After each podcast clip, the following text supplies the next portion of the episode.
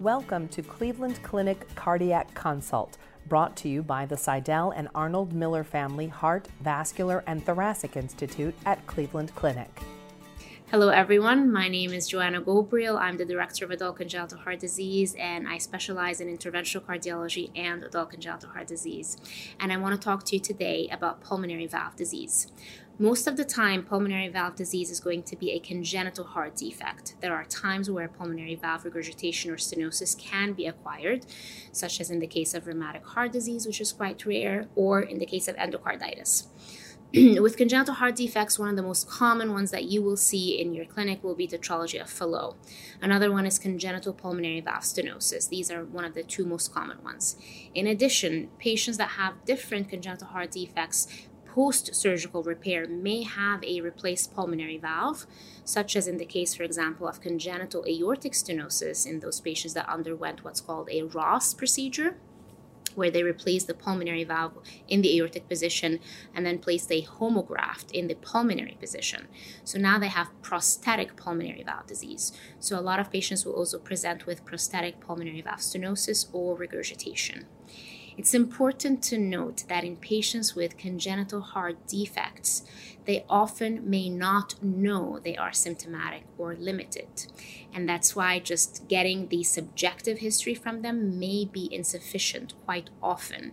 And that's also one of the main reasons why we do regular metabolic stress testing on these patients to have an objective evaluation of how limited they truly are. If you're born with a defect, you may not know what normal is, and that's why the stress test kind of brings out such symptoms and limitations. With pulmonary valve disease, it's important to actually focus on that on the echocardiogram, which is going to be your very first test to actually see what is the congenital heart defect or what is the acquired pulmonary valve defect that they may have. Um, pulmonary regurgitation of pulmonary stenosis has a specific way, obviously, of evaluation on echocardiogram. Uh, sometimes, if the echo windows are uh, insufficient or inadequate, you can proceed with MRI or CT. It's also critical that in patients with complex congenital heart disease that they get referred to an adult congenital heart disease center. Some centers have all the facilities capable of taking care of a complex congenital heart disease patients these centers also have what is called an ACHA accreditation. So that's the Adult Congenital Heart Association that actually comes in and makes sure that such center has all the capacity and the facility that can manage a complex patient with congenital heart disease. When you refer the patient to an ACHD specialist, we oftentimes will start with the basics, which is EKG and echo, as well as the imaging studies, as well as the stress testing. And then we may proceed to things like cardiac catheterization to evaluate the pulmonary valve a little bit more closely. This can include angiography or just hemodynamics. And then the next step is to evaluate whether they do need an intervention or not. Sometimes it's a watchful waiting. We just keep an eye on the right ventricle and see is it hypertrophied? Is it dilated? Is it dysfunctional? Is it time to proceed with an intervention? Whether that would be transcatheter or surgical or not. Some of the signs and symptoms that patients would have with pulmonary valve disease can be subtle. Um, some of them may have shortness of breath, dyspnea and exertion, um, eh, palpitations, fatigue, um, as well as chest discomfort. Um, and then sometimes, as I said, they can be completely asymptomatic. And that's why the, the testing is quite critical to diagnose that. As far as repair of pulmonary valve disease, there are several ways of actually fixing the pulmonary valve. It depends on the underlying congenital pathology or acquired pathology. For example, in congenital pulmonary valve stenosis, all you'll need to do is balloon valvuloplasty, and that can last quite a bit of time. In other patients that have pulmonary regurgitation, where it has caused at this point marked RV dilation or dysfunction, or sometimes LV dysfunction or arrhythmia, such as non sustained VT, then it's definitely time to evaluate what kind of valve replacement can they get. We always try and see if they are a candidate for transcatheter pulmonary valve replacement. And the reason for that is oftentimes these patients have had multiple open heart surgeries, and we try and minimize the number of median sternotomies. We usually will get a specific type of CT that gives us the um, anatomy of the pulmonary artery and the right ventricular outflow tract to figure out if they are a candidate for transcatheter pulmonary valve replacement.